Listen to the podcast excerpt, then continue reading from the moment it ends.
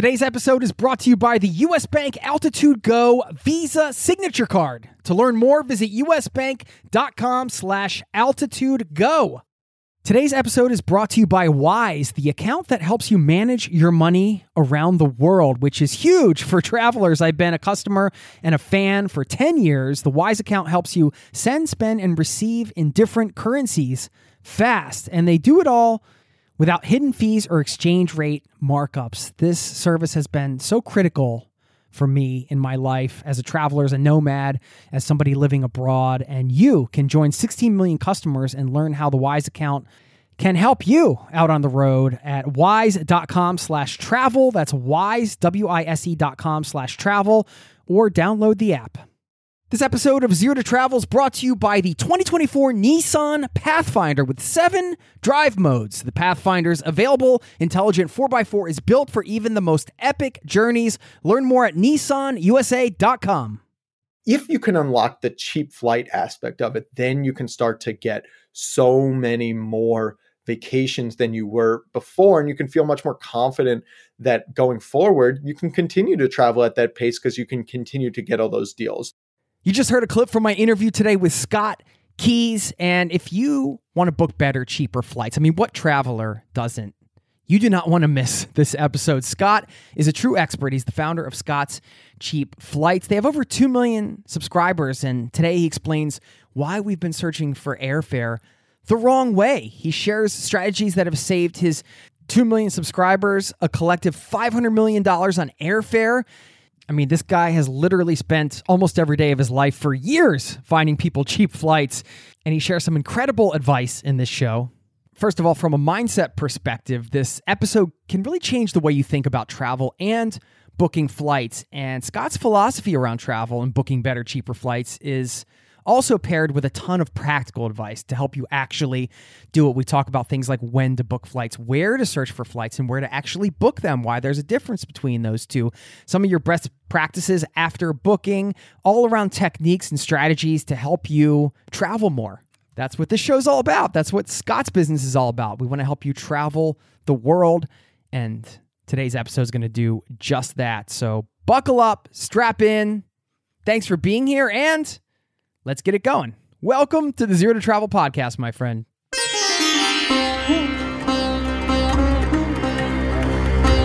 You're listening to the Zero to Travel podcast, where we explore exciting travel based work, lifestyle, and business opportunities, helping you to achieve your wildest travel dreams. And now, your host, world wanderer and travel junkie, Jason Moore. Hey there, it's Jason with ZeroToTravel.com. Welcome to the show. Thanks for hanging out, letting me bring a little travel into your ears today. This is the show to help you travel the world on your terms, to fill your life with as much travel as you desire, no matter what your situation or experience. As I mentioned at the top of the show, Scott Keyes is here. He has a new book called Take More Vacations How to Search Better, Book Cheaper, and Travel the World. Highly recommend this book. It gives you all of the strategies you need to book flights, but also fundamental understanding of why these strategies work and an approach to booking flights that just might change the way you travel forever. You will hear more about that in today's interview. It's pretty amazing how much the flight booking process can impact your overall trip in more ways than you might think. I'll share some thoughts around that after the interview segment. So stick around for that. Plus, I'll leave you with a quote. And I've got to shout out somebody in this community who's spending their first week doing something for the first time. So I want to give them some congrats, give them a little love. So stick around for all of that. Now, let's slip and slide into today's interview, and I will see you on the other side, my friend. Salida del vuelo TAP Air, Portugal, 733 con destino Oporto. Señores pasajeros, embarquen por la puerta número 36. Departure of flight TAP Air Portugal 7. Well, I have the pleasure of being on the line here with Scott Keyes, who is the founder of Scott's Cheap Flights, a travel platform with over 2 million members around the world. It's been called the travel world's best kept secret. He's also the author of a new book with maybe one of the best book titles I've ever heard, at least in travel. Take more vacations, how to search better, book cheaper, and travel the world. Well done, Scott. Welcome to the Zero to Travel podcast, my friend. Jason, thank you so much for having me. It's my pleasure. Um, excited to pick your brain. I mean, we've got a true expert here, so we're going to get you all listening tips on how to find the absolute best flight deals out there. You're in Portland, right? I mean, it's crazy hot there right now, isn't it? It's a heat wave right now. Yes, it is. And not only that, but um, so many of us live in Portland, moved to Portland because we couldn't handle those extreme temperatures, is why we don't live in Arizona. And uh, it's been pretty brutal. I'm not going to lie. Uh, but thankfully, the heat wave is past us. And, and let's just fingers crossed it doesn't happen again anytime soon. Yeah. How is, how did you end up there? Did you grow up there or? No, so um, my brother actually moved here uh, um, some number of years ago, and he had uh, uh, young twins, and gave the hard sell to the rest of the family to come move out. Luckily enough, I love Portland. It's one of my favorite cities in the country, one of my favorite cities in the world, and uh, I always feel like I have to bite my tongue just a little bit when I'm talking about Portland because I'm going to come across as a total fanboy otherwise. But uh, needless to say, it was not a hard sell that needed on my end. We were really excited to move out here. We came from uh, Colorado before that and uh, been out here for going on five years. Did you grow up in Colorado or were you just living out there? No, I grew up in Ohio, actually, Southwest Ohio, just small little town out there called Yellow Springs. The only reason anybody's ever heard of it is that it's the hometown of Dave Chappelle. Yeah. Okay. It sounded familiar. I was like, how do I know Yellow? Yeah, exactly. He's kind of put it on the map. But otherwise, you know, I mean, it's just this sleepy little town in Southwest Ohio that's 3,500 people and surrounded by cornfields. But it was a great, I loved growing up there. It was a real kind of fun place to, uh, uh, to be. And then been all over since then, you know, went to college in California, lived in DC and Mexico and uh, Colorado, and now out in Oregon. Colorado is my I feel like it's my true home in a lot of ways because uh, I was living in Boulder before I moved to Norway. It's beautiful. I'm just having the mountains in the background to to, to look at and just kind of ground you and, and orient you is such a special thing out there. Yeah. You know, everybody in Colorado likes to say that there's average of 300 days of sunshine a year. It's like such a popular thing. And, you know, but until you leave that and you sort of reverse it like I have, then you really appreciate that. mm, that sunshine. Yeah, yeah exactly. Exactly. Quite the opposite out here in Portland. So, yeah, we were talking a little bit beforehand. It sounds like you're in, in an international couple as well. That's right. So my, uh, you know, my American grew up uh, in the U.S. My wife's actually Ukrainian. Well, she grew up in Ukraine, spent the first 16 years of her life there, and then moved to the U.S. Um, in American now. But uh, kind of one of those things where it's just been a, a fun thing in our household because uh, uh, you know, live with my mother's law in law as well. And so I hear Russian in the household as often as I hear English. And we're trying to raise our young daughter to be bilingual, both uh, both English and Russian.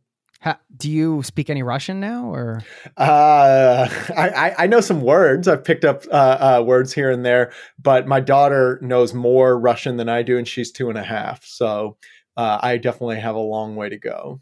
Yeah. So I got worried because I have uh, two kids and you know, I'm like, one day they're going to be able to say things and I'm not going to understand. And then I'm going to be in serious trouble. So I better learn this language. So, yeah, it's one of the reasons why I'm trying to uh, secretly push her towards speaking Spanish as well, because I know enough Spanish to get by. My wife and mother in law know very little Spanish, and so maybe that can be me and my daughter's secret language because she already gets one with uh, with the rest of the family. Right, that's a good idea. What kind of got you into travel? Well, I mean, it's like sometimes it's an amalgamation of experiences just growing up, and other times it, it might be like a light bulb moment type of trip thing. I'm not sure what the case was with you. Yeah, so it was a very kind of serendipitous path to uh, starting this bizarre career that I have now as a cheap flight expert. That you invented yourself, by the way. Uh, yeah, awesome. exactly. I might be the only person whose job title is chief chief flight expert in uh, in the country or in the world, but I'm so grateful to have it because I get to wake up every day helping other people get cheap flights. I mean, what a what a glorious uh, uh way to spend your time. But uh, you know, I wasn't always a cheap flight expert. I used to actually work as a journalist for years. Um, I was a political journalist working based out of Washington D.C., traveling around the country, covering you know campaigns and conventions and and and um, conferences, all this uh, type of stuff. And the funny thing though about journalism, well, I you know, it's a very uh, uh, laudable profession. It's very Im- important. I have so much respect and admiration for journalists. It's not a job you go into for uh, hefty financial remuneration. Like it is just, you know, I was making $34,000 a year coming out of college and I was living in one of the most expensive cities in the country. And so uh, I was 22 years old. I was making what for me was quite a bit of money, but also, you know, look, I bills to pay, I had rent, you know, all these types of things.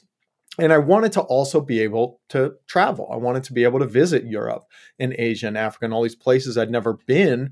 But I knew, gosh, all these people out there are getting cheap flights somehow. And yet every time I seem to search for flights, it looks like they're really expensive. I could never seem to find those cheap flights that others were talking about. And so I kind of put myself, I kind of like put that journalist hat on and really I dove in and started to research, you know, why is it that the same flight will be $1,000 today and then $400 tomorrow? And how can you start to predict those things? And what sorts of trends exist? And what are all the sort of steps and tips and tricks that you can take as a traveler to make sure that you're not overpaying for flights? So I got really good at watching and sort of decoding airfare, and which then all ended up culminating in 2013 with the best deal that I've ever gotten in my life, still to this day, which was nonstop from New York City to Milan for 130 bucks round trip.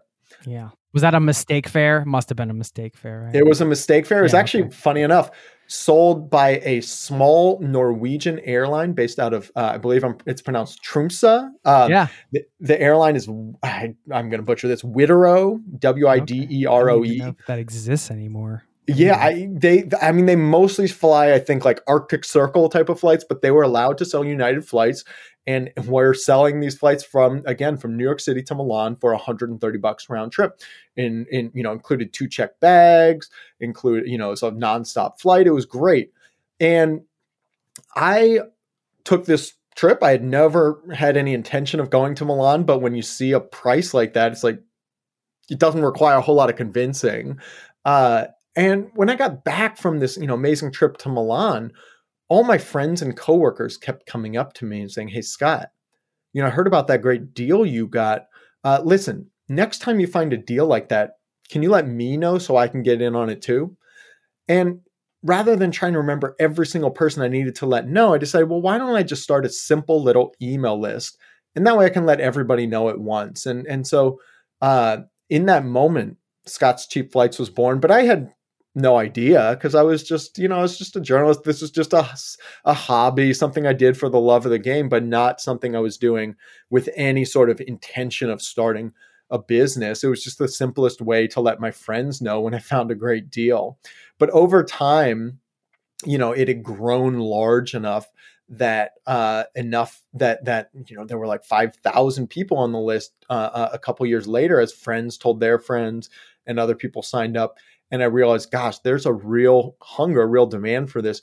I wonder if there's a business opportunity there. And so in 2015, took this just hobby of an email list and turned it into an actual uh, uh, company that today, like you mentioned, has more than two million members and more than 40 people uh, uh, on the team, which is is every time I say it, it feels like a pinch yourself type of thing. Like I cannot believe that Scotch Flights has 40 employees, but it's such a treat to be able to to get to do this work every day.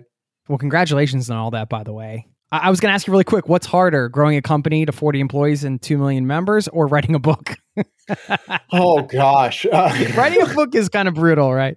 it is well because it's such a solitary experience. You know, it's like you uh, you get your proposal, you write you sort of your outline, you get an agent. If you're really lucky, you know, you get it um, bid on and accepted by a publisher, and then you just kind of go dark for 12 months, You're like, 18 months. I'm out, guys. Good luck running the ship.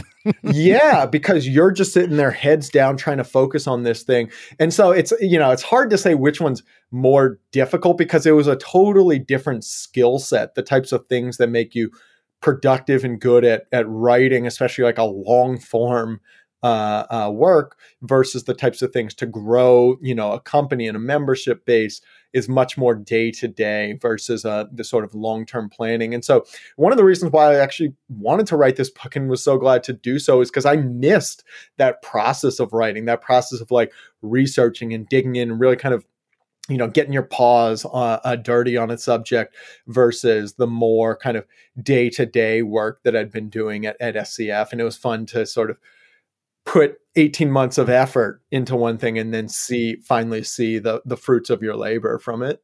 Yeah, and so, I mean the book's awesome. If you want to book cheap flights, it's got everything in it. I think it, I think it lives up to the title. Take more vacations. Yeah, it's something I'm sure satisfying just about taking all of the knowledge in your head and getting it out there and laying it and be like, all right, here's everything about this. now you all have everything you need. you have a question? Yeah. Go get this book. Like there are many reasons why I wrote this book, but one among them was the fact that for almost every single day for the past five years, I get asked, you know, Scott, how do you how do you actually find cheap flights? Like, what's the secret? What can I do to get a better deal? And rather than trying to you know answer each question one off, I realized, gosh, we need a more comprehensive approach. In part because I think that getting cheap flights is not a matter of you know a promo code it's not a matter of clearing your cookies it's not these simple little one-off like hacks or tactics the way to get cheap flights what i realized is that it's much more about uh, completely shifting your strategy completely shifting the way that you tend to pr- approach planning vacation planning and booking flights and whatnot because if you can master this and you can put yourself in a position that you are getting cheap flights regularly, then it just transforms your vacation life from something that you did maybe once a year, at least here in the US, to something you're doing three or four times a year and can always expect that there's going to be another cheap flight around the corner because you've gotten really good at mastering the strategy of getting cheap flights. All right, well let's talk about that because since since we you brought it up, of course this is like a huge part of what I wanted to talk to you about. I have other questions as well, but I don't want to wait too long to get into the flight stuff because you got a lot of knowledge to share here. Yeah, finding cheap plane tickets. I mean, when you say the strategy or the philosophy, can you just break that down to somebody listening? Be like, okay, yeah, I love what Scott just said. I want to take four or five vacations a year or whatever the case is. Like, what what do you is you know because Yeah, I think we've been booking flights all wrong. I think that the look, most of us say, "Yeah, I really want cheap flights. If I could get cheap flights like you do, Scott, I would tra- I would take three, four, five vacations a year. But if I'm paying a thousand dollars to fly to Europe, I just can't afford to take more vacations than I am already. And so I, I, I take to heart that people say they want cheap flights, and I take to heart the fact that when you look at survey data, everybody says they want to travel more than they actually do. And so I was trying to figure out with this book, well, why is it that we don't take as many trips as we say we want to? What's holding us back? And I came up with two answers basically. The first one is time. We don't have enough time. Um, I think there are certainly some people for which that's true, but I also look at a lot of data that says that for folks who get vacation time with uh, through their job, only 50% actually use all their vacation days. Most of us leave a lot of days on the table. Collectively, we leave about a billion days a year of vacation time unused every single year. And so I think the bigger culprit for most people that's stopping them from traveling more is the headache and expense and uncertainty of booking flights. It's the it, it's partly financial, but it's also partly just the mental aspect of, you know, you don't know is this flight a good deal? Is this a bad deal? Is the price going to go up tomorrow? Is it going to go down? Should I wait or should I book now? And all that uncertainty kind of adds to a real mental tax on planning your vacations and leads us to book fewer of them than they would if, let's say, in an alternative reality, all flights were just all of a sudden $200 round trip. Like, how, where would you go? How many trips would you take? For most of us, we would take four vacations a year. We would take way more than we do right now because we felt confident that not only f- cheap flights were possible, all flights for $200, but that we could go wherever we wanted. We didn't just have to, you know, uh, uh, pick somewhere, Florida or somewhere that where was kind of nearby and accessible. And so this is what I realized is that if you can unlock the cheap flight aspect of it, then you can start to get so many more vacations than you were before. And you can feel much more confident that going forward, you can continue to travel at that pace because you can continue to get all those deals. Now, what do I mean by uprooting your strategy and how we've been booking flights all wrong? Let me give you one example. Uh, the normal way of searching for flights actually accidentally leads people to overpay for flights. So the normal way is something I call the destination first method. Uh, it's a three step process. Step one, you decide where you want to go. Step two, you decide when you want to go there. And only on step three do you look, well, what do the flights cost? And by setting price as the last priority, it's not terribly surprising that we end up with some pretty expensive flights. And so instead, what I recommend is if cheap flights are a priority, make them the top priority. You know, take that same three step process and flip it on its head. Step one, where are there cheap flights out of my home airport? Step two, of those places that are cheap, which one interests me the most? Step three, what dates work for my schedule? And by setting price as the top priority rather than the last priority, that's how you get cheap flights and that's how you end up booking three or four vacations for the same price you used to pay for one. This episode is brought to you by US Bank. Recently, I went out for tacos and it wasn't even Friday. Yes, we have Taco Friday in Norway not Taco Tuesday. Well, more importantly, I could have earned rewards for every scrumptious bite of those chorizo soft shells. Introducing the US Bank Altitude Go Visa Signature Card. Earn four times points when you go out for dining or order takeout and restaurant delivery, including tacos. Plus, you can earn two times points when you shop for or order your groceries, two times points when you need to fill up or charge up at gas stations and EV charging stations. You're even rewarded with two times points just for your favorite streaming services. Go to usbank.com slash altitude go to learn more about how you can earn 20,000 bonus points worth $200 if you spend $1,000 in the first 90 days of opening your account. Win big with the US Bank Altitude Go Visa Signature Card. Visit usbank.com slash altitude go to apply. Limited time offer. The creditor and issuer of this card is U.S. Bank National Association, pursuant to a license from Visa USA Inc. Some restrictions may apply.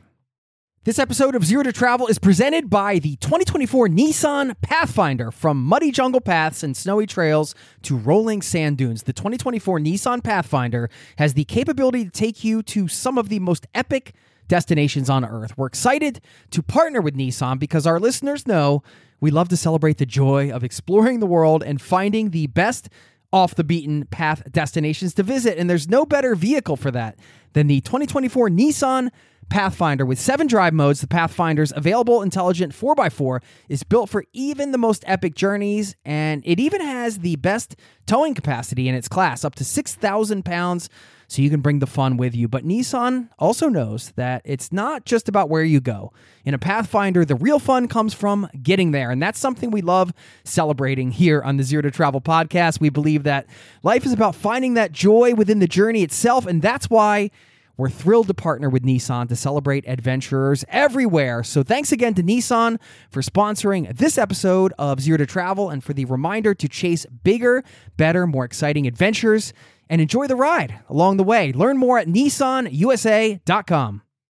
Yeah, I mean, it makes a ton of sense. And I think people listening, you know, for the independent traveler, I, there is an openness, I feel, in terms of where to go. Sometimes you just really want to go to a place, but there are a lot of different ways to get there, right? Uh, well, let's now on the on the other side of that coin, let's talk about the the strategy or some of the strategies you share in the book when you don't have flexibility. And a good example of that might be a, destination wedding or something, right? Like people are getting married on a certain weekend and you know, everybody has to fly there and spend a bunch of money and you're like, "Why did they do this to me?" No. but uh, you know, I mean, eh, sometimes you just have to go to a certain place and be there at a certain time. So, what do you do in that scenario?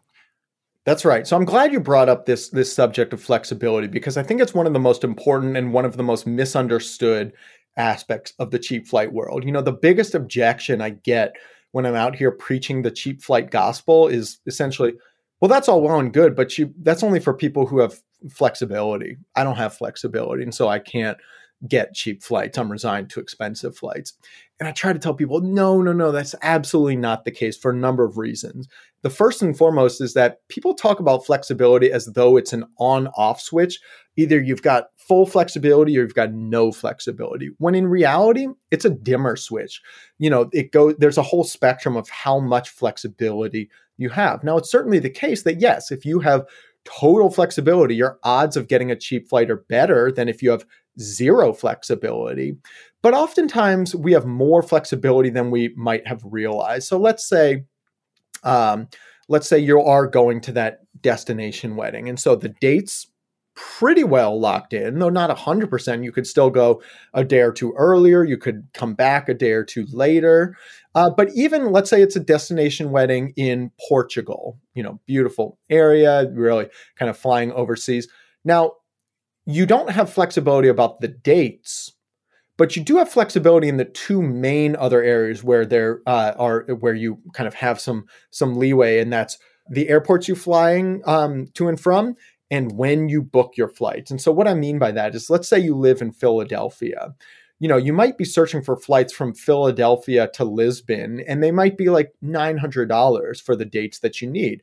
And so, rather than paying this inflated price, what you should be doing is first off, seeing is there flexibility on either of the airports? So, maybe flights from Philadelphia to Lisbon are 900, but flights from Newark to Lisbon are only $400. And then so the question to ask yourself is is the taking the train from Philadelphia to Newark worth $500 to me? For most people, I think the answer is going to be yes. I would rather save $500 by taking the train. It doesn't have to be, but you know, at least knowing what your options are is an important way to kind of give that context. Similarly, on the on the destination end, maybe flights from Philadelphia to Lisbon are 900, but flights from Philadelphia to Madrid are only three or four hundred. And can you get from Madrid to Lisbon for under 500 bucks? Absolutely. Um, Similarly, with when you book, you know, you've got flexibility on when you actually book that flight. If you book it a couple weeks before you fly, it's almost certainly going to be quite a bit more expensive than if you had booked it a few months before. And if you started searching, you know, six, eight months ahead of time and only sent, okay, I'm going to monitor this, I'm going to watch, and when that cheap flight pops up that works my home airport, that's when I'm going to pull the trigger. That's oftentimes how you get a cheap flight, even when you have a little flexibility by checking and starting your search well in advance. Because the funny thing about airfares, there's not a single, most of us talk about flights as though there's a single price. Oh, what does it cost to fly from, you know, to Portugal? What does it cost to fly to Hawaii? But in reality, there are, eh, you know, airfare is not something there's one price. It is constantly going up and going down. I like to give this example of a recent flight from Atlanta to Amsterdam that on Monday Atlanta to Amsterdam, this flight was $800 round trip. On Tuesday, it was $300 round trip. And on Wednesday, it was $1,300 round trip. And it was the exact same flight. That's and the so thing that stresses you out, right? You right, exactly. But recognizing that today's expensive flight might be tomorrow's cheap flight. And this is why it's so important to be monitoring well in advance and be patient when it's expensive, but pull the trigger quickly when those flights are cheap. Yeah. Okay maybe you can break down the process for us how we actually search for a cheap flight or what your methodology would be. So let's pretend this entire podcast audience is gathered around you on your laptop. We're looking over your shoulder. Uh, we'll start with what maybe we're going a little journalistic here. We'll start with the when. First of all, wh- when should we be looking for flights generally? I know there's no hard and fast rule, but uh, in, in your experience, and obviously you have a lot of data on this. So, what is the ideal time frame for actually booking a flight. Like I have to go back to the States this fall.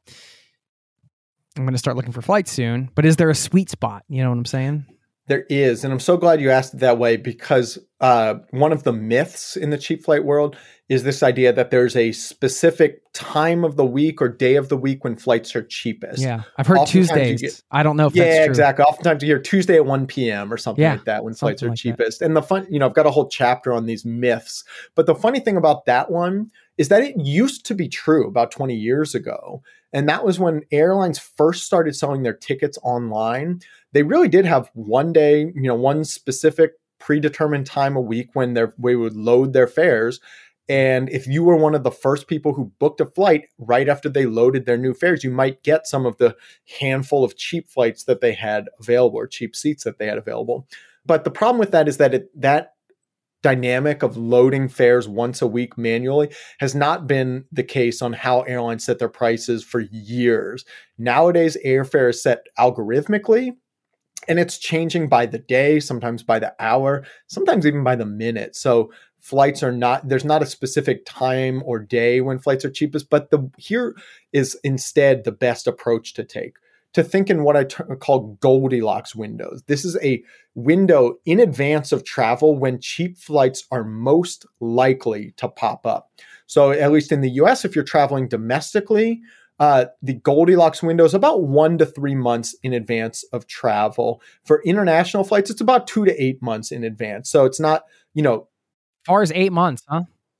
Yeah, it can be. Um, they they it's not too early, not too late. You know, you don't want to wait till last minute because those flights tend to be very expensive because of business travelers.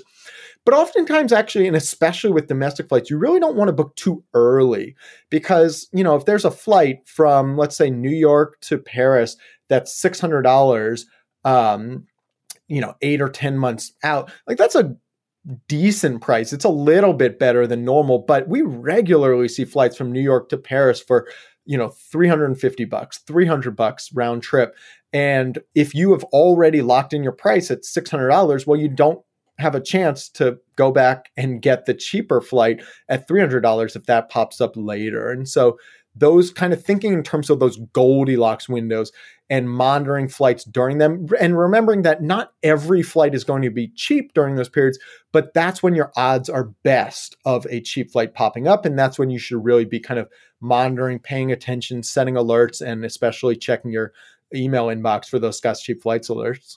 Yeah. Okay. So I, I, know you have your service. Then you can also set alerts on the airline website as well. Mm-hmm. And yeah, and Google Flights, Kayak, and wherever your preference for that specific thing. Okay. All right. So we're still hunched over your shoulder now. Maybe some time's passed. We're eight months out, seven months out. I don't know. You're like, why are all these people still here?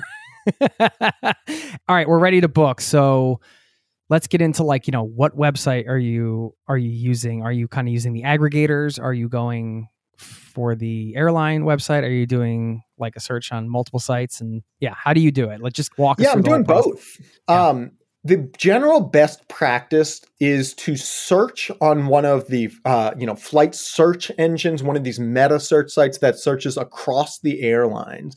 And that way you're seeing you know it, rather than being loyal to one airline, even if they might not always have the cheapest fares, the best way is actually just to be loyal to cheap flights, to be loyal to, if you're like, you know, I think I'm like most folks where they don't care that much if it's a Delta flight, if it's a United flight, if it's an Air France or whatever. They want to get the cheapest fare possible and have it be a good flight too.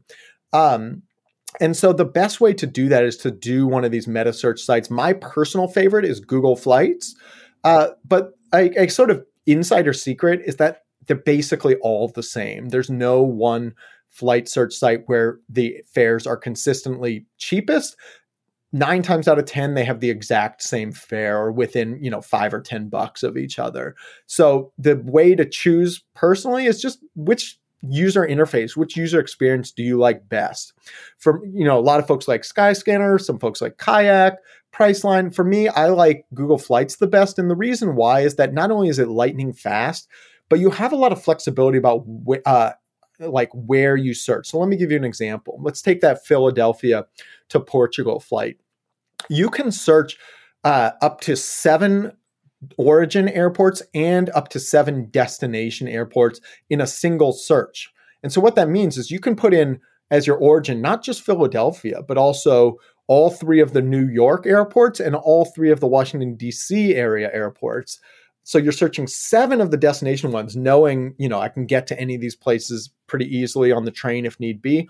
And you can search seven destination airports. So Lisbon, Porto, Madrid, Barcelona, Paris, London, and Amsterdam.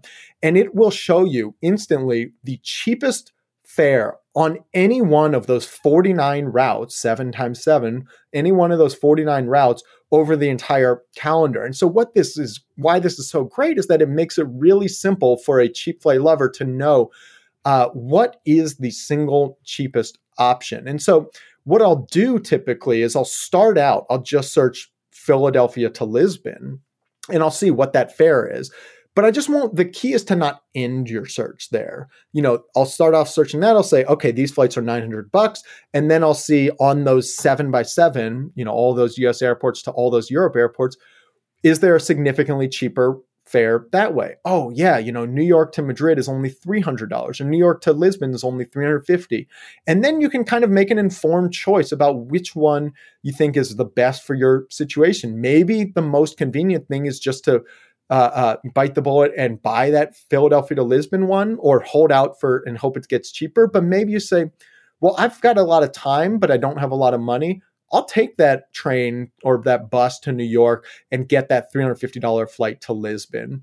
You know, the way that most of us book our flights is akin to going into a restaurant and you know the waiter offers you the menu and you just brush it off and say oh no i'll have the filet mignon please. Like most of us at least like to know what the other things would cost and and and and at least have a sense on how it all compares. But when we search for flights we so often just search one thing. We come in with blinders and and and and, and at the total expense of anything else because um i think for most folks if they know I could save $500 if I just take a train up to New York. I think most people would love to do that, but so many of us miss it because we don't think any further than just searching our one route and and you know pulling the trigger without without any regard for what better fares might be out there. Yeah. Okay. That's an awesome breakdown. Thank you. Is Google Flights still sort of the overlay in some regard for the ITA matrix? Is that it is, though they've mostly they've uh, not denigrated ITA Matrix, but it's just you know ninety nine percent of people use Google Flights, and and ITA Matrix is essentially the bones on which Google Flights was built. When yeah, do they, you use you know, that they, at all? Uh, you know, I used to, but they've made Google Flights so good and so powerful now that it's really not necessary. 10 years ago, there was a lot that you could do on ITA Matrix, Matrix that you couldn't do on Google Flights. Nowadays, that's not the case. But one, one, one thing uh, I just want to add a, a very slight addendum uh, to where to search for flights. Well, I always search for flights based on Google Flights. I want to separate that from where you should book your flights.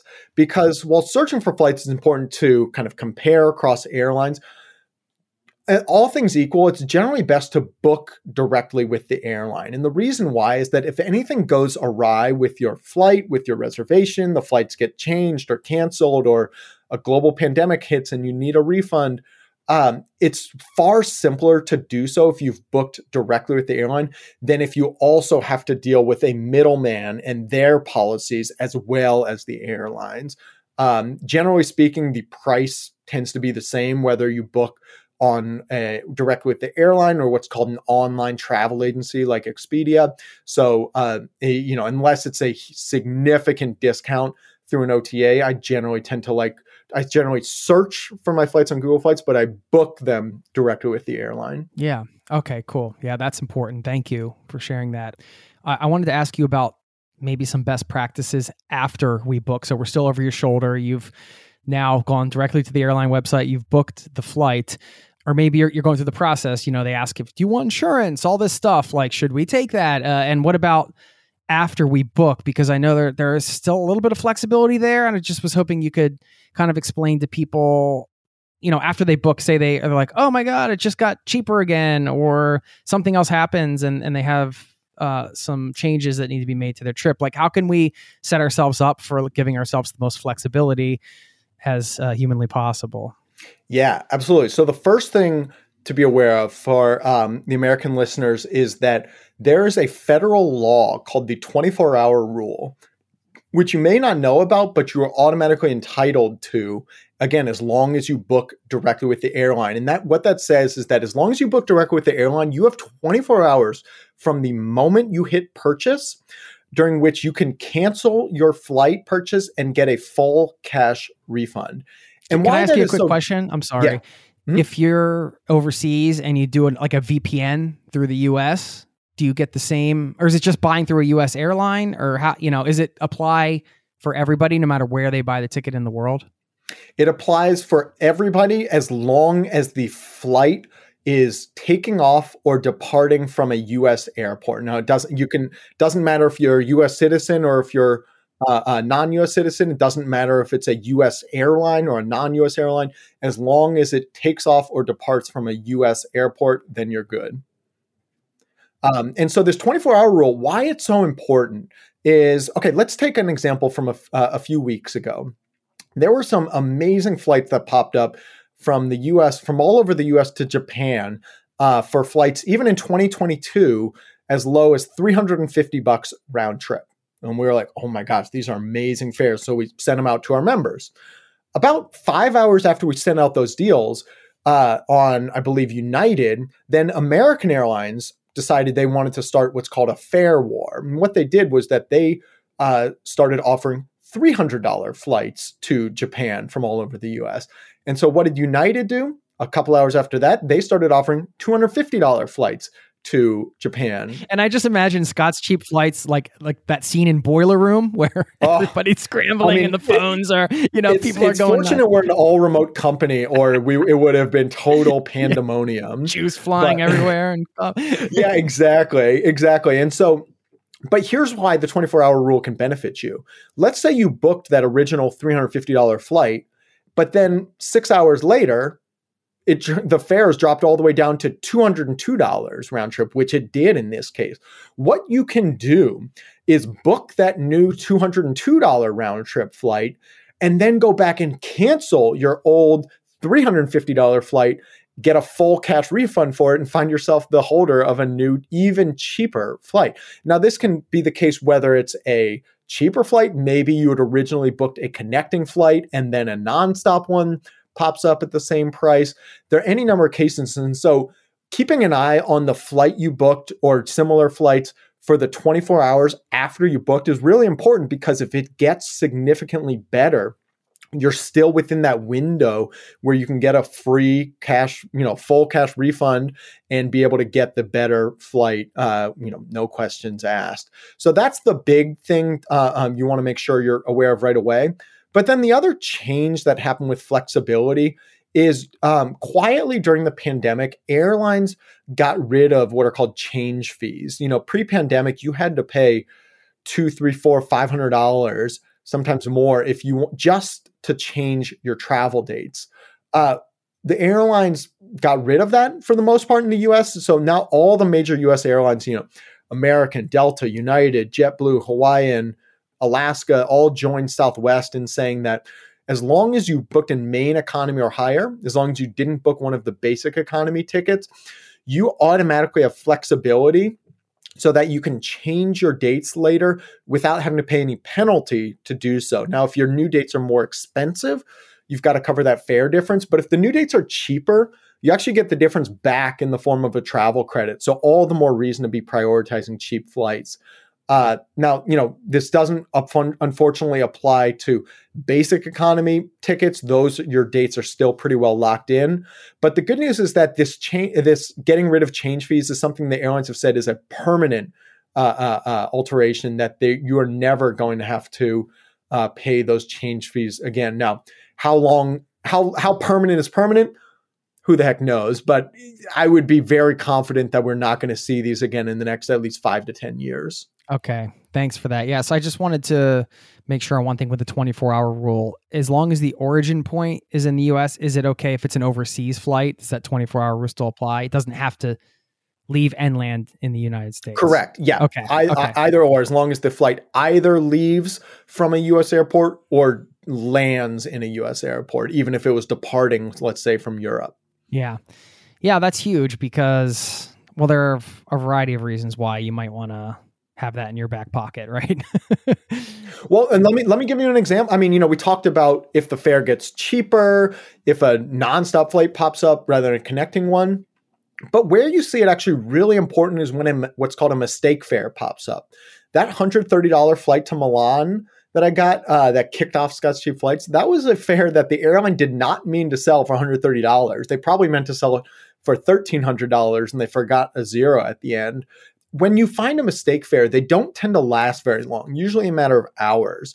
And so the best practice, rather than, you know, uh, waiting, you know, sleeping on it, uh, uh, seeing how you feel tomorrow, by which time the mistake fare is almost certainly going to be gone.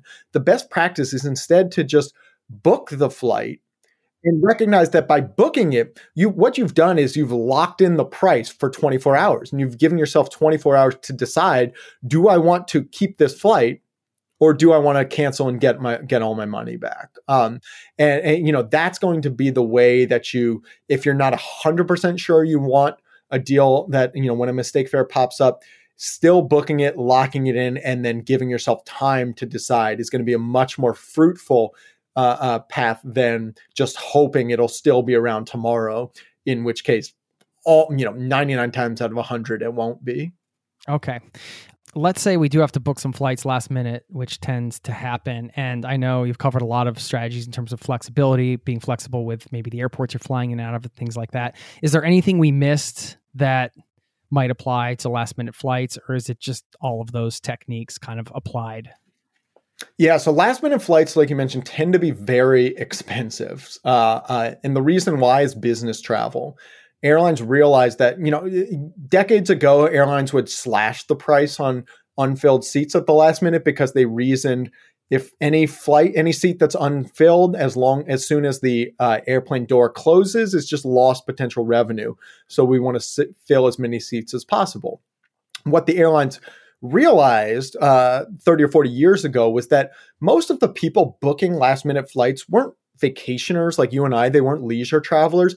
It was business travelers who, A, didn't know their plans until maybe a week or two before travel, and B, didn't care what the flight cost because it was their company paying, not them. And so the airlines realized wow, we shouldn't be slashing the price to fill these seats. We should actually be jacking up the price in order to get as much potential money from business travelers as possible, um, even if that means some number of unfilled seats on the plane. So, this is why you want to avoid uh, booking last minute flights. And this is why you want to uh, kind of disabuse yourself of the idea that, oh, maybe if I just hold out to the last minute, a cheap flight will pop up almost never will. But if you do find yourself in a situation, let's just say you had thought you needed to work uh, next week, but I don't know, your company just decides it's a week long holiday, everybody's on break. Like, oh my gosh, I should go somewhere. Um, I all of a sudden have a week free. The best way, the, the ways that you can put yourself in the best position to get a cheap flight, even last minute, are A, keeping your destination as open and flexible as possible. You know, I talk in the book about this idea of a cheap flight bullseye. If you say, I want to go to Hawaii August 24th through 31st, that's a very narrow bullseye, and it's very unlikely that a cheap flight is going to pop up. But if you say, I want to go to Hawaii anytime in August, that's a little bit bigger. You say, I want to go to Hawaii anytime in the summer or fall, that's even bigger. Say, I want to go take a vacation anywhere anytime the rest of this year. That's anywhere where the water's big, blue. Bam. Exactly. That's a much bigger bullseye, and you're much more likely to find uh, to you know end up being able to get a cheap flight than if you had focused very narrowly on one set destination and one set of dates. And so if you booking last minute rather than focusing in just on one narrow place keep your options as broad as as possible not only keeping an eye on what we've sent you at Scott's Cheap Flights, but looking at like Google Flights has a great what's called Explore tool where you can say, here are my travel dates, or you know, I want to go for one week in July. And you can literally look at a map of the entire world and they'll show you all the different fares from your home airport. And so you can get a sense, okay, maybe Portugal is really expensive, but flights to Aruba are actually really cheap right now. Do I want to go to Aruba for $300? Yeah, great, let's go. And so the more you can kind of keep your options open, the better your odds of getting a cheap flight will be. I love that. All right. Uh, another thing I love, it hasn't happened very often, Scott, but getting in those business class seats or those first class seats where you're kicking back and you're just like, man, this is the way to fly. But they're uh, usually pretty expensive unless, you know, you can use some points and miles and, and things like that. But just wanted you to share any techniques you have or strategies or hacks around. Uh, what do you like the word hack or not? I don't know if you. That's Um, I, I've got no problem with it. I think where it leads people a little bit astray is in thinking that you can just, oh, there's some secret promo code. Oh, there, I just need to do this one, you know, thing different that, that and that'll that'll get me cheap flights. When in reality, I think it's a much more of a- an overhaul of your strategy in order to get cheap flights than than just one little kind of hack here or there. yeah. Okay. So, I mean, how do we get into the business class seats? Yeah. So first off, you're absolutely right that by and large, uh, uh, business class seats are significantly more expensive than economy seats. Not just like double or triple, usually five to ten times the price. And so recognizing that, uh, uh, you know, what the price point you could expect to pay, like a normal flight from U.S. to Europe. Uh, gosh, I mean, you know, from New York to Europe, normal economy flight maybe set six seven hundred dollars, but a normal business class flight probably closer to twenty five hundred dollars. And so you're talking quite a bit higher chunk of change. Um, the most accessible way for people to get those, if they're not, you know, one top one percent, uh, uh, not secret millionaires, is through points and miles. It's the one where where you can get a lot, like a much higher value for your points and miles than if you're spending them on economy flights. It's still going to cost significantly more to find business class uh, in, in terms of the miles you spend, but oftentimes you'll find those business class seats for, let's say, double the price of the economy seat rather than five to 10 times uh, the price as it is if you're paying with cash. Um, so getting really good at the points and miles game, you know, there are a lot of great research out there. The points guy, view from the wing, frequent miler, um, uh, uh, but it it it requires a certain personality, a certain obsessiveness with points and miles that I definitely have, but I recognize is not for everybody. And so if you're somebody, I just really want to fly, I can't, you know, I don't want to figure out the whole credit card points and miles game. Um, two piece of advice. First is, uh, uh, you know, like we talked about with those last minute flights, the better, the more you can keep your options open and and not deciding in advance where exactly you're going to go or when exactly you're going to go there. The bigger your cheap flights bullseye, the better your odds of getting a, a cheap business class flight. Um, and again, remembering that a cheap business class flight to Europe is going to be like fifteen hundred dollars rather than three hundred dollars in economy. But then, second, when those mistake business class mistake fares pop up, they're quite rare. You know, maybe once or twice a year, but jumping on them quickly and being willing to fly out of an airport that's not your own airport is going to be your best bet. And so let me give you an example. Back in 2018, we found a mistake fare from San Francisco or LA over to all over Southeast Asia. We're talking Bangkok, Bali, Vietnam, uh, uh, uh, elsewhere for as little as $560 round trip. Again, in business class. We're talking lie flat seats, champagne, you know, the works. Um, not only was that you know a, a seat that normally would sell for five thousand dollars, and we had thousands of Cheap Flights members who got this deal. I had like dozens of teammates on the Cheap Flights team who got this deal, including a couple folks, for instance, who lived up in Seattle. And so remembering that this is actually one of those deals that's so good, a business class mistake fare, that it's worth it to get a separate flight down from Seattle to San Francisco and then fly onward in that business class mistake fare rather than just saying, oh, well, it's not out of my home airport, so I'm, I'm going to skip this one. Um, you know, kind of casting a wider net is going to help you uh, uh, like increase your odds of getting one of those uh, uh, really kind of rare but valuable business class deals. Yeah. How do you find out about the mistake fares? I mean, obviously, that's what you guys do, so people can join your service. Are there other ways? It seems like it's pretty complicated. You have to be paying attention. Would you love to have an incredible cup of coffee every day? I've tried it all. I've done the pour over, I've done the French press, but I tasted an AeroPress coffee many years ago and immediately I was sold. I had to get one. AeroPress is a patented three in one brew technology. This combines the flavor benefits of espresso, pour over, and French press all into one compact portable device built for travel or home. I love things you can use in both places. This device has over 55,000 five star reviews in over 60 countries. AeroPress is the best reviewed coffee press on the planet. I've owned one for so many years. I don't even remember how long it's been. And they are under 50 bucks. So they also make an exceptional gift thoughtful, proven, tasty, and travel oriented. Who wouldn't love that? Now, you get 20% off just for being a listener of this show at aeropress.com slash zero to travel. That's aeropress, A-E-R-O-P-R-E-S-S dot com slash zero to travel. That will save you 20% on checkout. Thanks to AeroPress for supporting today's show. Hey, it's Jason here. Did you know you are invited to join the first ever Zero to Travel community trip? Yes, we're planning a trip together. We're headed to Morocco November 30th through December 9th. And you can get all the details at zerototravel.com slash trip. It's open for booking. Now we have 13 spots left at the time of this recording and you have until the end of March to book. So if you're interested in traveling with an amazing community, this community, a small group of people on an incredible journey through Morocco together with me, sign up over there at zerototravel.com slash trip to get all the details. Thanks for listening and hope to see you there.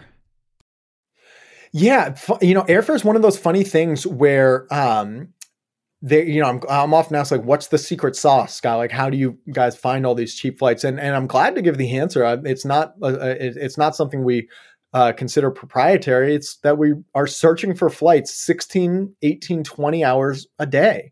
And the old fashioned way, that elbow grease, that shoe leather. And look, I, I searching for flights is one of those things that for most people is it, it's a chore and it's a bore. For me, I love searching for flights because for whatever reason, that's the you know that's the way God made me, and I just enjoy the the hunt. But for most people, they're like, I've got way better things to do. I've got other things. I cannot be bothered. And so you can be searching for flights 16, 18, 20 hours a day. You probably won't miss it when those rare mistake fares pop up.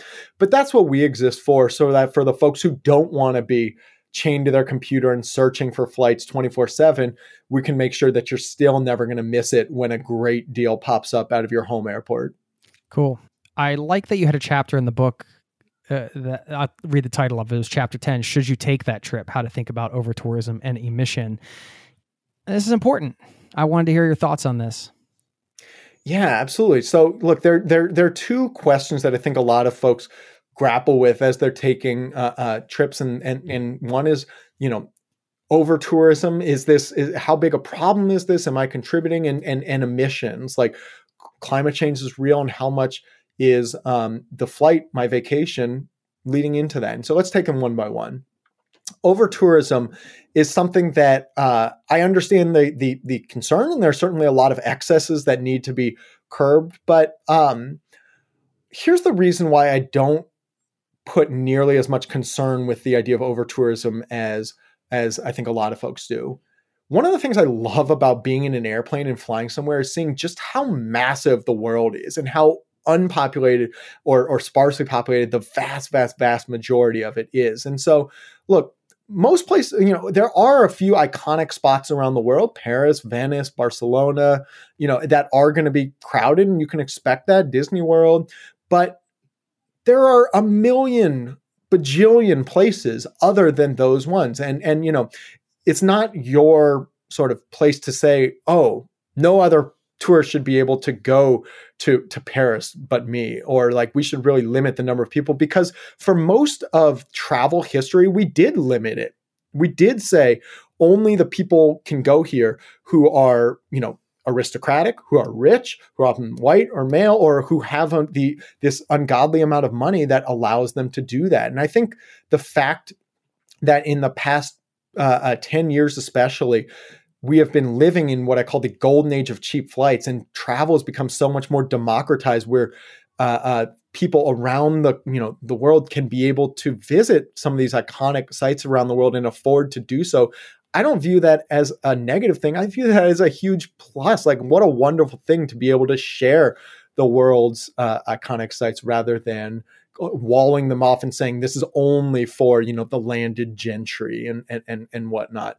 Um, and if crowds really rub you the wrong way, go to somewhere else. Like go to one of these. There are a thousand. There are so many places around the world that would love your tourism dollars. That are beautiful, amazing, wonderful places that are not named Barcelona or Venice or Disney World or Paris. And you should, uh, you know, I, I like. I'm one of those people. I hate tourism crowds. I wish every place I love to go didn't have a ton of tourists around, but I also recognize that's not on me. You know, that's that's like one snowflake blaming all the others for the avalanche.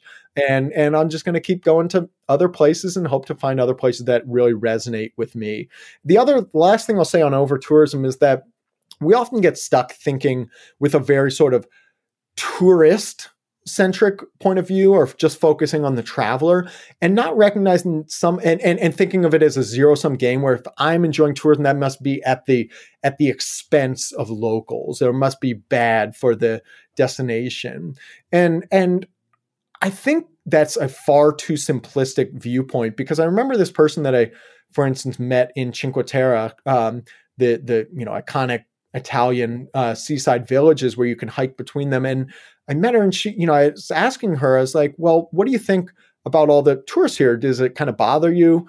And she was like, no, no, no. I think it's so wonderful because now I can, I grew up, I, when I grew up, um, you know, when I was growing up, I didn't expect to be able to raise a family here in my hometown. I thought I was going to have to move to Milan or some other big city to make a living. But now, because there's, uh, uh, you know, tourism money, I was able to stay in my hometown, live here, raise a family here, and and and and live the life that I had wanted to, but I didn't think I was that was going to be possible. And so I think that often gets overlooked that for the 10% of the world that's estimated whose job relies on tourism dollars to some extent, tourism is largely a huge benefit and helps uh, you know your local restaurant owner, your local uh, tour operator, your local uh, uh, Uh, uh, you know, small mom and pop B and B uh, mm-hmm. type place, and th- that's I think something that we should really not overlook when we talk about tourism.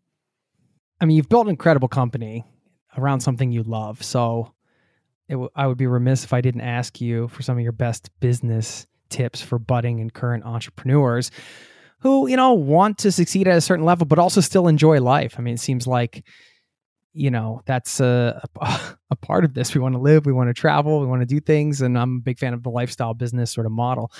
Drop some knowledge here man. Mm, man so this is one of those things where i feel a, a slight amount of sheepishness whenever i'm asked for um, you know what tips do you have for entrepreneurs or aspiring startup founders? Because i was not an aspiring entrepreneur. I was not somebody most startups i think are founded by people who really want to start a company and then are just looking for their million dollar idea. But i was the total opposite. You know i was a guy who never thought about starting a company didn't really want to go into business but i had this thing cheap you know cheap flight email alerts that everybody kept demanding and everybody was asking for and only came to the realization gosh maybe there's a business opportunity here when it was just totally staring me in the face. And so there are a few things that I would that I think about that I think worked out well for me and hopefully maybe would work out well for some others. Um, the first thing was uh, focusing intensely on product market fit. You know, oftentimes we do so much planning early on for oh, writing out this business plan, trying to think about how people are going to interact with the product and what you know are they going to like it or not like and what sort of marketing we're going to do.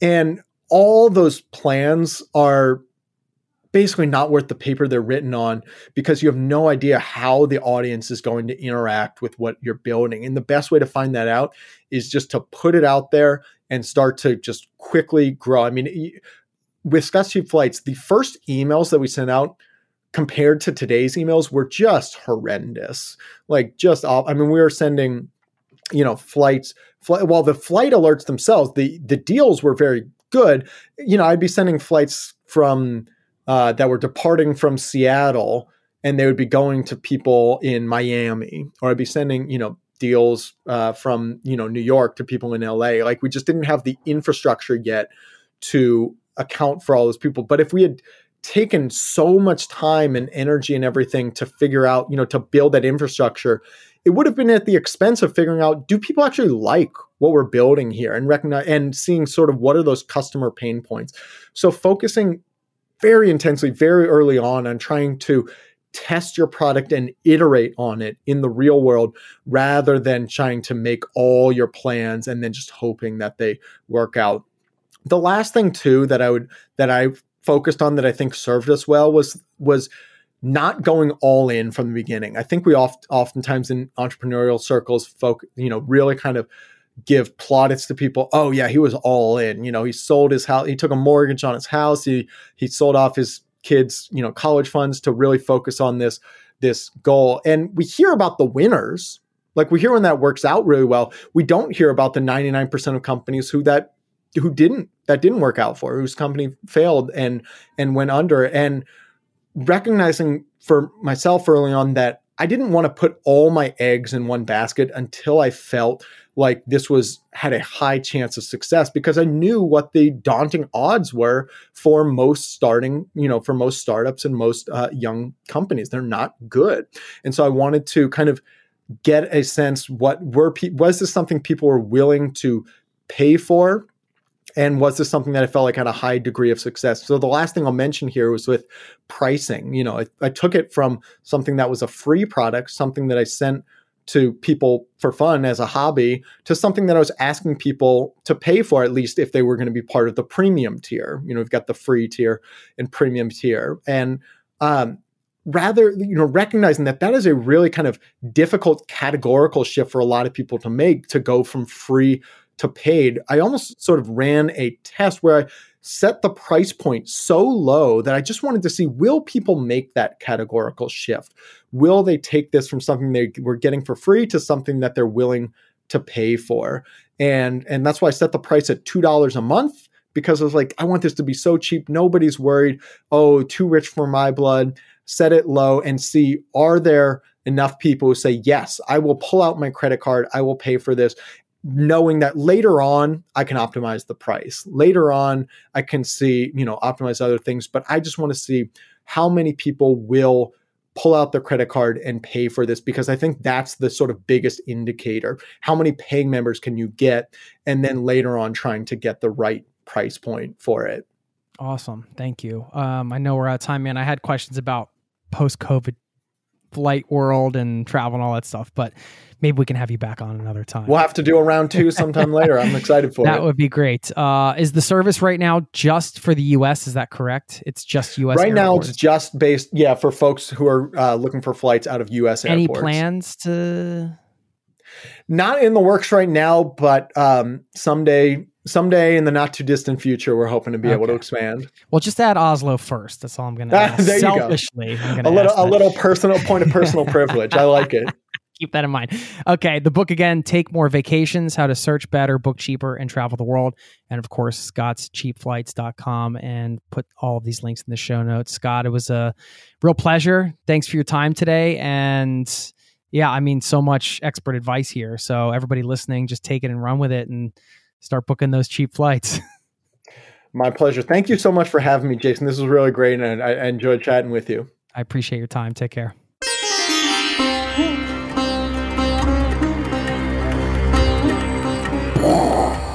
That's the sound of me having my mind blown. Thank you, Scott, for stopping by the show, sharing so much with us today. And I'm sure if you're listening to this, you're probably pretty glad you did, I would imagine. Uh, I think Scott covered so much ground in this show. Again, recommend that book if you want to go deeper and really have that fundamental knowledge you need to book better, cheaper flights in perpetuity. There you go. That's what Scott helps you do. And I appreciate his time here on the Zero to Travel podcast. You know, I am a sucker for some of the mindset side of things. And when it came to booking flights, I never really thought too much about how there could be a mindset around that. You know, Scott laid it out like just by changing your mindset can change the way you search for flights, the way you book them, and ultimately the places you go, where you travel to, it just opens up the world in a different way. And I think that's really valuable because, you know, on the surface, a flight is really designed to get your physical body from point A to point B. But when you approach it in a different way, when you search for flights in a different way, it can really define your trip. This has happened to me in the past before. I mean, I can think of one example. I spent about four months in Argentina, in Chile, down in South America. And the reason why it was four months was because when I called to book the ticket, uh, they wouldn't let me stay any longer. That was the maximum I was allowed to book. I couldn't book a one way ticket, and at the time at least, and I needed to have a return. So I said, Well, how long can I stay? And they gave me the return date, the latest possible one. And so I said, Okay, set my return date for then. And that didn't mean I had to stick to that, but it did kind of put a bookend on my trip. And in a way, to find the trip, right? Because I knew the amount of time I had. I wasn't sure if I was going to go back home after that, but it created a framework for the trip. And when you lock in some of these logistical things, of course, that's going to define your trip in some ways. And the biggest takeaway for me coming out of this interview is that flexibility, right? I mean, I think this is a theme that comes up often in the podcast is just maintaining flexibility as a traveler. The more flexible you are, the more the world is opened up to you. Whether it's you know, being flexible around the type of work you'll do if you're just like, hey, I'm just going to do any work that gives me a travel experience or allows me to travel. Well, if you're willing to do pretty much anything and you're flexible, there are probably a lot more opportunities for that person than for the person who is super locked in and wanting to do one thing and you know i want to work on a cruise line. I'm only going to work for this cruise line. I'm only going to do this position whatever the case is uh, you're a lot more limited and as we discussed today flexibility in booking flights and, and where you're going to go and how to maintain that flexibility when you're booking and searching for flights opens up the world a bit more, maybe forces you to consider destinations you hadn't thought about. Maybe that takes you in other different, unexpected, fun directions. Who knows? Flexibility is, um, I think, a really great thing to embrace. And certainly something that travel has taught me. The more I traveled, the more flexible I think I became as a person after sleeping in a variety of situations and having all of those things that can happen on the road that can maybe throw you off or, or, change your plans. You know, all of these things happen when you travel, and the more you kind of get bombarded with different changes and challenges and things, I think in some ways, at least for me, the more flexible of a human I became. And maybe you could interchange flexibility with open mindedness. I'm not sure if they're two sides of the same coin or not, but nevertheless, being flexible, great way to travel the world and see more, in my humble opinion. Okay. I want to give a shout out to uh, somebody in this community. I just got an email today. This caught my attention. The subject had her first week of digital nomad life. This is from Matt. He said, Hi, Jason. I will try to keep this brief. There's a lot I could say to you. Very thankful I had the podcast to get me through this past year while I was stuck in one place, but dreamed of and made steps towards a digital nomad life. Like many people, the abrupt change in my life caused by COVID made me rethink a lot of things. The pandemic started only a few months after I returned from a trip to Nepal for the Everest Base Camp trek for my 40th birthday. I know you are a huge fan of Nepal. Absolutely amazing place. I'm an engineer, and as many others did, my company went to remote work for COVID. I had a lot of time to think about what I wanted from life, and I didn't want to return to the quote unquote distraction of rushing back and forth to work every day. It was a way to kill days without getting too bored, and I enjoy the work, but it was not personally fulfilling. He goes on to say, I also had a thought regarding Nepal. Did I just do the coolest thing I'm ever going to do? That sounded sad and I wouldn't accept it. I'm not sure how the become a digital nomad idea started to fester in my brain, but after it did, I couldn't stop it. Last week, I sold my dream home in central Philadelphia and hit the road in my Toyota 4Runner. I'm writing to you from a hotel in Austin where I have a work obligation this week. On Friday, I head to Colorado, then on to Utah for a few weeks. So, I just want to give Matt a shout out because he's out there living his dream, right? First week of digital nomad life had that intention, and now he's out doing it. And one of the things that really stood out in this email to me was the the thought he had when he went to Nepal and he came back and, and he was wondering to himself, did I just do the coolest thing I'm ever gonna do? And he said, that sounded sad and I wouldn't accept it. I love that. I love that mindset. I mean, that is, I think that's a cool way to kind of end this show, right? I think it's motivating if you're thinking about something amazing you've done and then perhaps, you know, you get stuck in a situation like Matt where we've all been in life, right? And maybe you're in a, a, a place in life where like things aren't going exactly the way you want, or maybe the job isn't perfect or whatever. And I mean, not that there's any such thing as perfection, but you get my drift. I don't know. It's just that can be motivating. I, I love that kind of taking the power back. It's like, I'm not going to accept that, like, I did all these cool things before and I'm never going to do them again. That's not going to be the coolest thing I ever did. I'm going to top that and I'm going to top it again and again and again. And, uh, I don't know. I just, I think that's fun. I think that's uh, positive and empowering. So, Matt, kudos to you, my friend. First week of Digital Nomad Life. Hope you're enjoying it. Now, let me leave you with a quote, some words of wisdom from Djalal ad Din Rumi, who said, If light is in your heart, you will find your way home. Thanks for listening. Peace and love to you, and I will see you next time. Cheers. This podcast has been brought to you by ZeroToTravel.com. Ideas and advice to make your travel dreams a reality.